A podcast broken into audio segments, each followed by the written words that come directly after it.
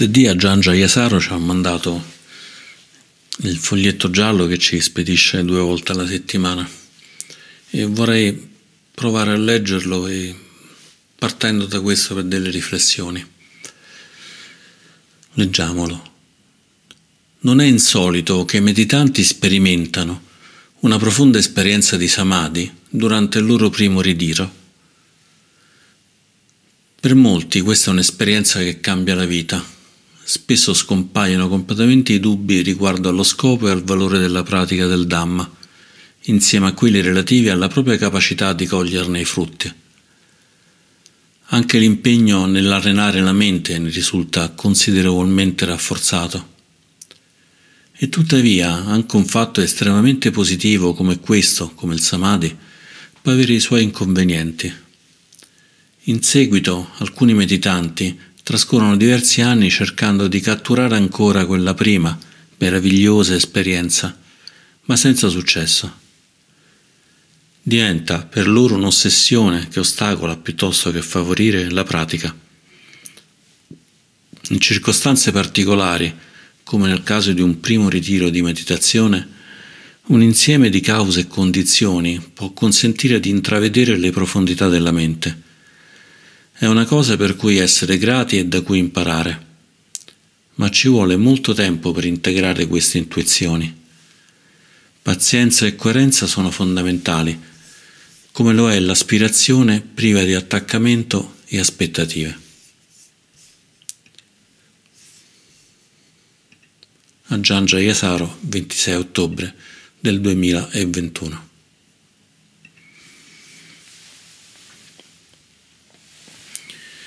Il samadhi è questa, è questa sensazione di, di unione, di unificazione, di pace. Il samadhi è quello che si ottiene quando si pratica il samatha, la meditazione di calma concentrata. La calma concentrata ci porta in questi stati dove non c'è più differenza fra il corpo, il cuore e la mente, dove si raggiunge questo stato di unificazione che nella lingua pali si chiama ekaggata, essere uno. Quindi più che unificazione è proprio l'unezza, l'essere, l'essere esattamente, essere esattamente uno.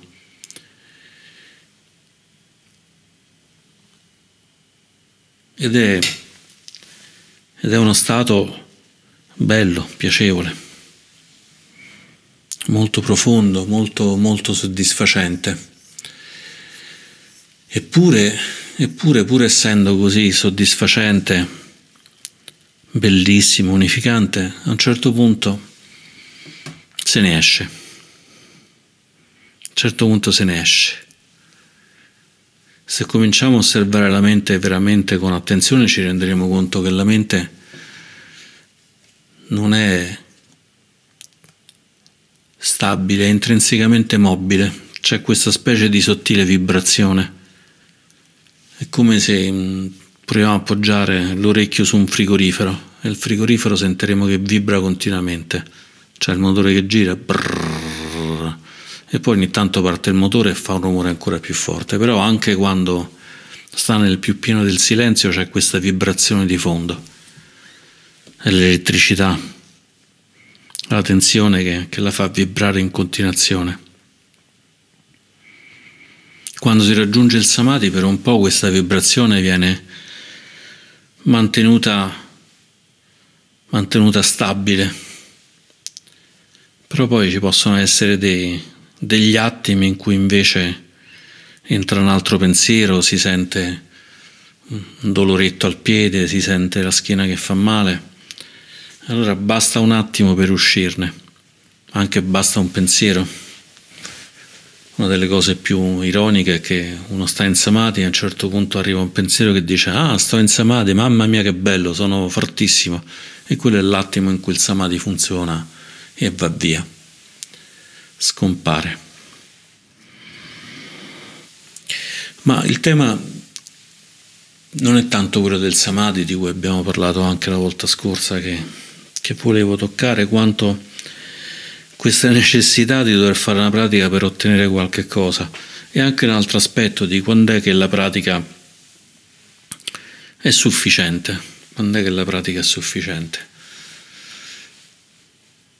C'è Dipa Ma, una grandissima, grandissima laica che probabilmente pienamente illuminata, che ha insegnato per tanti anni, avendo una figlia, spesso con la figlia in braccio, spesso mentre stava stirando i panni di casa o sistemando le cose, riceveva addirittura le persone in camera da letto con, avendo tolto tutte le porte ed essendo sempre una casa completamente piena di, di persone.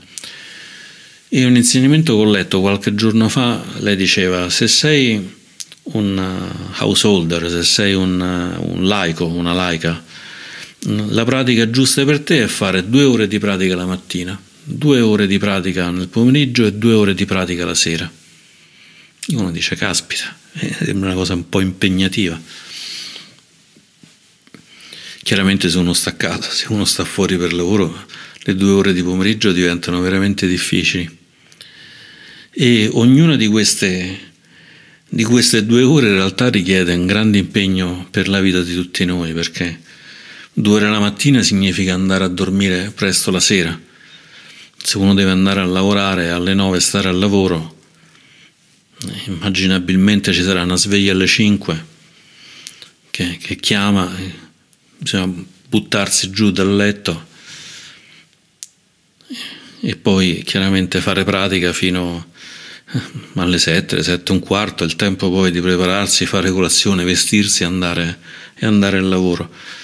Inevitabilmente quando si arriva verso le 9 di sera il sonno ormai mm, proprio ci avvolge completamente, quindi la nostra vita sociale non è che sarà particolarmente, particolarmente ricca se facciamo una pratica di questo genere. È vero che più la mente è calma e meno ci si stanca, però è pur vero che se andiamo a dormire molto tardi sarà più difficile la mattina alzarci per fare meditazione quella di buttarsi giù dal letto è la pratica che adotto io quando sto sonnolento e non voglio, non voglio alzarmi, del tipo sì, sto 5 minuti e mi sveglio. A quel punto la strategia che ho trovato che funziona di più è proprio quella di rotolare fuori dal letto e anche se non mi va è come se, se io fossi un gatto e qualcuno, qualcuno mi ha preso e mi ha spostato, allora a quel punto lì arriva un po' di energia e, e riesco a mettermi seduto sul cuscino. Fare pratica la sera richiede anche qui un bel impegno perché se si ha un partner, se si ha una famiglia, mm, diventa davvero complicato perché bisogna chiaramente condividere con il partner, con la famiglia questa, questa pratica, il fatto di stare isolati per, per un tempo così. Eppure di Pamara questo è il consiglio che dava una volta uh, Jack Cornfield, che è un grande praticante laico americano, che ha fondato, ha fondato uno dei centri più importanti d'America, dove Dipamà è stata per diverso tempo. Dipamà gli chiese a Cornfield di, di fare pratica per due giorni, una meditazione di due giorni, e non due giorni in meditazione facendo una meditazione, poi un'altra, poi un'altra ancora, no, di fare una meditazione che da sola durasse, durasse due giorni. E quando lui disse, beh, mi sembra un po' tanto, e lei rispose, non essere pigro, non essere pigro, due giorni di meditazione non essere pigro.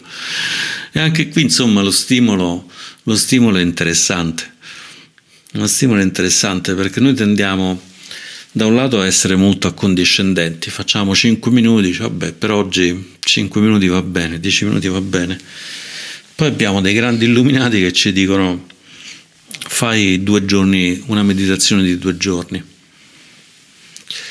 Naturalmente non c'è verità né nell'uno né nell'altro, è noi che dobbiamo trovare questa giusta via di mezzo, questa giusta via di mezzo per cui Aggiancià diceva che mezz'ora di meditazione una settimana, se è veramente una buona mezz'ora, può bastare.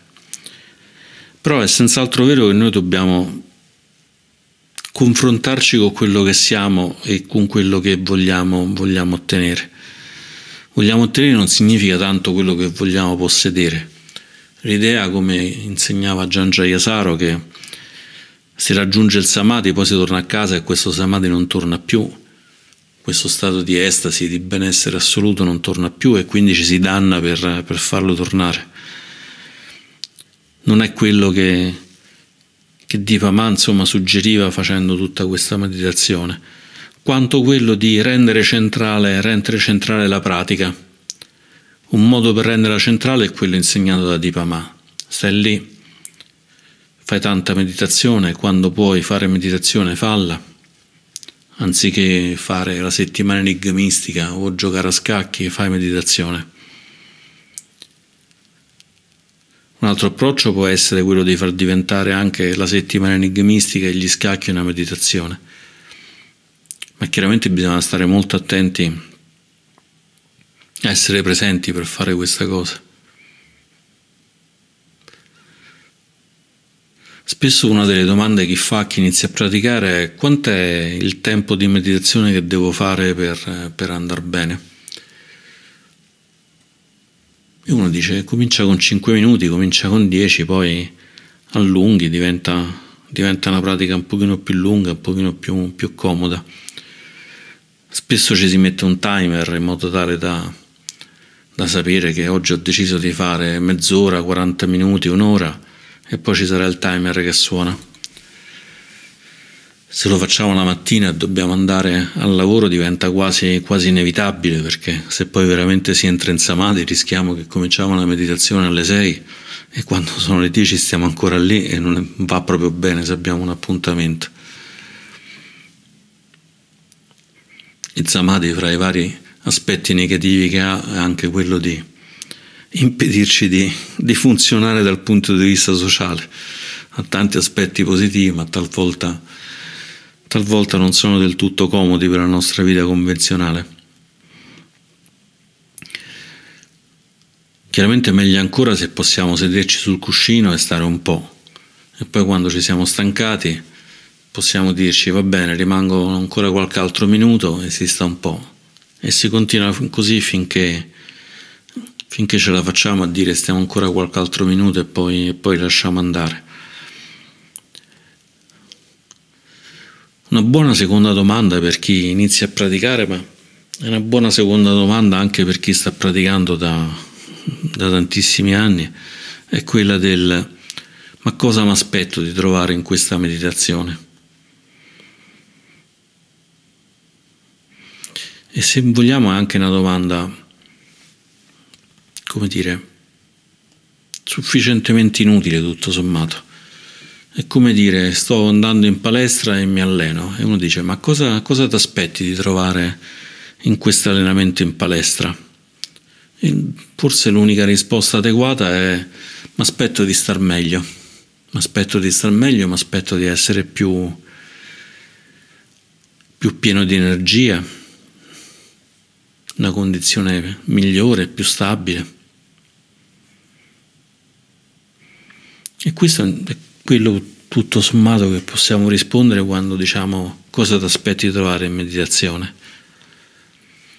Se ci stiamo rispondendo voglio arrivare al primo jhana, al secondo jhana, al terzo jhana, al quarto, voglio sperimentare il samadhi, voglio avere un insight mentre un'intuizione profonda mentre che faccio vipassana, probabilmente un po' è un po' di poca, di poca efficacia questa, questa, pratica perché diventa una pratica troppo, troppo rigida.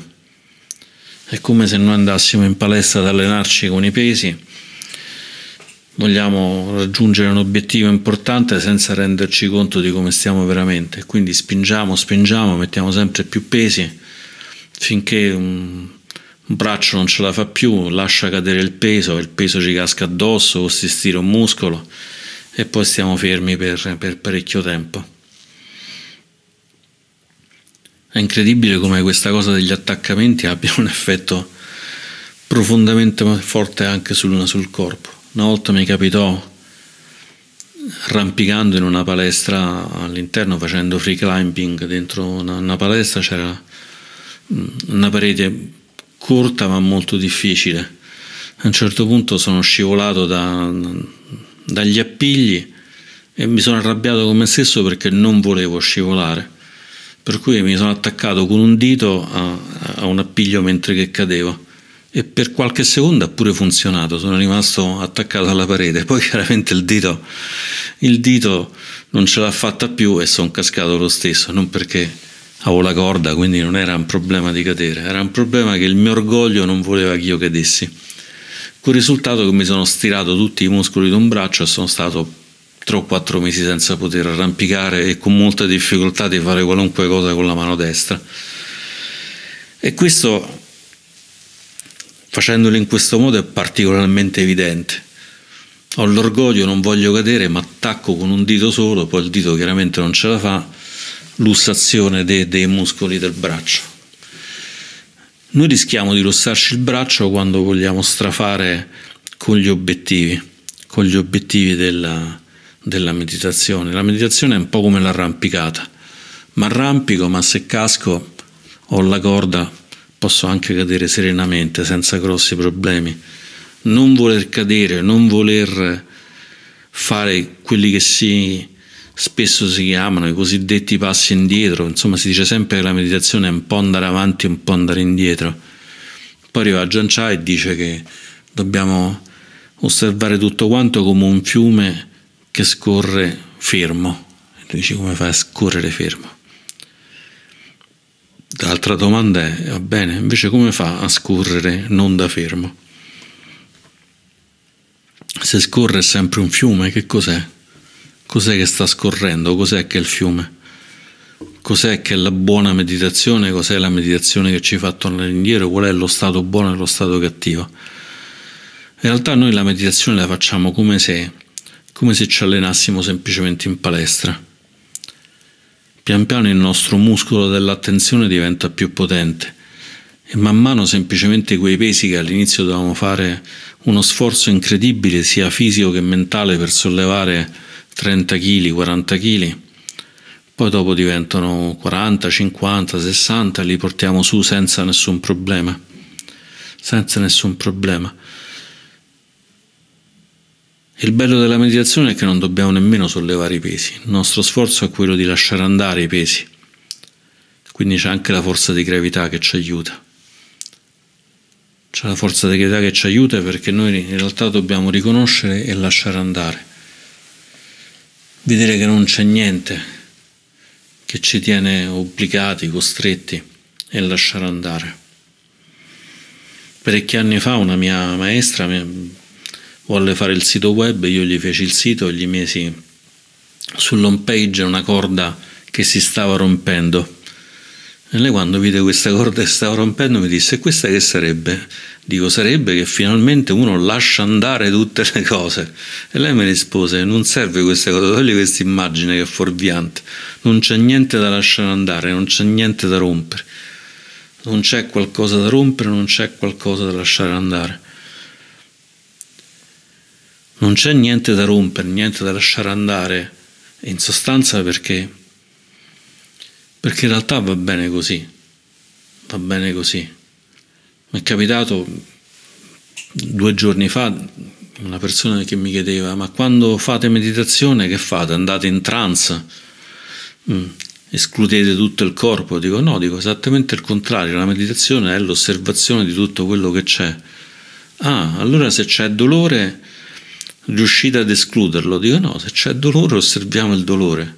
E lei era molto perplessa, dice ma come funziona questa cosa? Fate tutto l'opposto di quello che uno vuole fare, non vuole fare questo, non vuole fare quello, non vuole sentire il corpo, non vuole sentire la mente, non vuole sentire il dolore, invece voi ci andate a impelagare sempre di più. L'idea di andarci a impelagare con il corpo, con la mente, con il dolore, semplicemente per osservarle così come sono. E in realtà quando diciamo lasciamo andare, non stiamo facendo un lancio di un peso di un disco, stiamo semplicemente riconoscendo che c'è solo quello, non c'è altro. In realtà non c'è nessun peso veramente da lasciare andare. Aveva ragione la mia maestra dicendo non c'è la corda che si rompe, perché a un certo punto ti rendi conto che la corda non c'è mai stata non c'è mai stata, era una costruzione mentale. E questo vale anche per la nostra pratica, vale anche per la nostra pratica, perché la pratica deve servire a, ad ammorbidirci e renderci capaci di fare pratica tutti i momenti, anche quando stiamo andando a fare la doccia, anche quando stiamo in macchina, anche quando ci stiamo mettendo a lento e togliendo il pigiama, magari portando consapevolezza al corpo mentre che ci togliamo gli abiti e indossiamo il pigiama. E anche qui non può dirci nessuno quanto tempo, quanto tempo di meditazione dobbiamo fare, a meno che non sia un maestro che ci conosce intimamente a fondo, come era in quel caso di quel consiglio di Dipamà, di fare due ore, due ore, due ore. Quello che possiamo fare però è trovare sempre più spazi, magari non di due ore, ma magari di cinque minuti, magari di due minuti, un po' in tutta la giornata. Andiamo a prendere il caffè alla macchinetta, in quel minuto, minuto e mezzo che il caffè si prepara, torniamo a noi, riportiamo la consapevolezza sul respiro. Abbiamo lasciato la macchina e dobbiamo andare al supermercato Utilizziamo quei spazi per fare una bella meditazione camminata portando l'attenzione a tutto il corpo e chiedendoci magari, come abbiamo fatto nella meditazione, se queste sensazioni sono nostre, questi pensieri sono nostri, se questo corpo che cammina è nostro. E allora diventa anche facile fare poi le due ore, due ore, due ore, magari intervallate in un qualche modo ma dando molto spazio al Dharma in, tutto, in tutta la giornata, in tutta la nostra vita. E se poi c'è possibile fare anche due ore, due ore, due ore. E se c'è possibile praticare un ritiro, che magari proprio per queste condizioni ci porterà al Samadhi, come diceva anche a Giangia Yasaro, è un'esperienza che per molti cambia la vita. Cambia la vita perché non facendo nulla, non toccando nulla, non lasciando nulla, si avverte finalmente che la corda non c'era. Poi passa il samadhi e la corda rispunta un'altra volta, quella che ci lega. Però sappiamo che in realtà la corda non c'è, ancora non ci crediamo fino in fondo, ma abbiamo toccato almeno una volta che non c'è mai stata nessuna corda. E quindi, giocando con questi due poli della pigrizia e dell'eccesso, del faccio cento ore di meditazione e non ne faccio niente. Mi impegno poco, mi impegno troppo. Facciamo come fanno gli sportivi, facciamo quello che riusciamo a fare e poi la prossima volta aggiungiamo un piccolo spazio di più, un piccolo spazio di più, cercando di seguire il consiglio di Dipamà di non essere pigri e cercando però di non stirarci i muscoli nell'eccesso. E chiudo queste riflessioni con tanta gratitudine a Dipamà, ad Chah, ad Ajahn Yasaro, a tutti questi maestri che ci hanno insegnato dal profondo della loro pace, dal profondo della loro quiete. Grazie.